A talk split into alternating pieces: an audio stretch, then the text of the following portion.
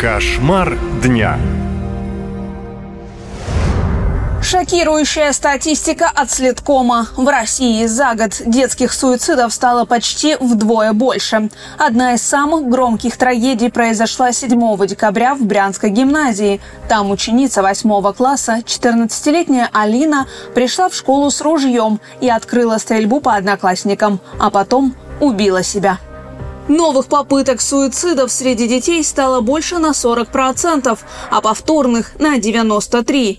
Это уже данные из доклада уполномоченной по правам ребенка Марии Львовой-Беловой. По ее словам, сейчас это вторая среди причин смертности детей и молодых людей. Все дело в особенности детской психологии, считает психолог Григорий Антипенко. Дети не имеют механизма защиты этой жизни. У них нет опыта Почему? Потому что нет просто времени, они просто не успели его. Опыт это просто время. Это разные ситуации, которые прессуются, делаются выводы, обрабатываются как-то мозгом и становятся опытом личным пережитым человека. Дети этого не имеют. А рядом присутствующие взрослые имеют.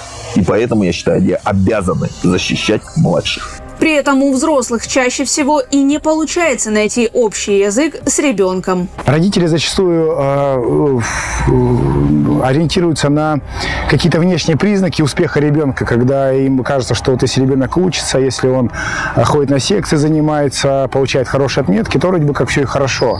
И вроде бы не надо порой там как бы иногда останавливаться в темпе, в беге и поговорить с ребенком, а что сейчас с ним происходит. Как будто бы это, ну, где-то там когда-то будет какой-то разговор с с ним, и, а порой этого разговора может и не случиться. По данным ВОЗ, Россия – страна с одним из самых высоких уровней смертности в результате суицида.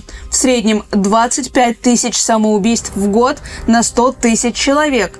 Среднемировой показатель – 9 случаев на 100 человек.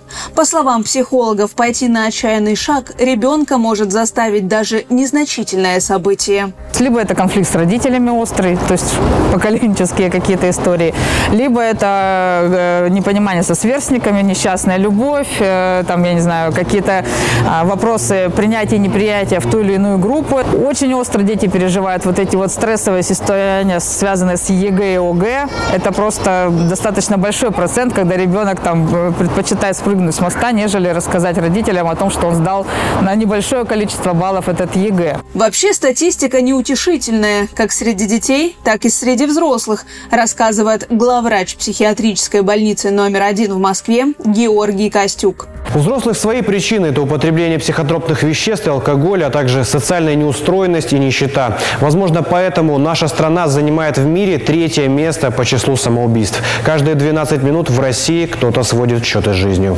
80% из тех, кто совершает самоубийство, это молодые мужчины. Психиатры советуют обратить внимание на близких и знакомых, особенно если сфера их деятельности или учебы связана с военным делом. Если они стали замкнутыми, вспоминать о былом, слишком нервно реагировать на происходящее или наоборот, благодарить за прошлое. Это верные признаки, что человек находится в пограничном состоянии. При таких симптомах нужно сразу обращаться к психиатру. Запуганы люди психиатрами. То есть есть такое понятие стигма, или греческий перевод это навешено ярлыком. На психиатров навешено столько всего. Надо не бояться обращаться к психиатру. По статистике, с помощью врачей удается предотвратить более 20% самоубийств.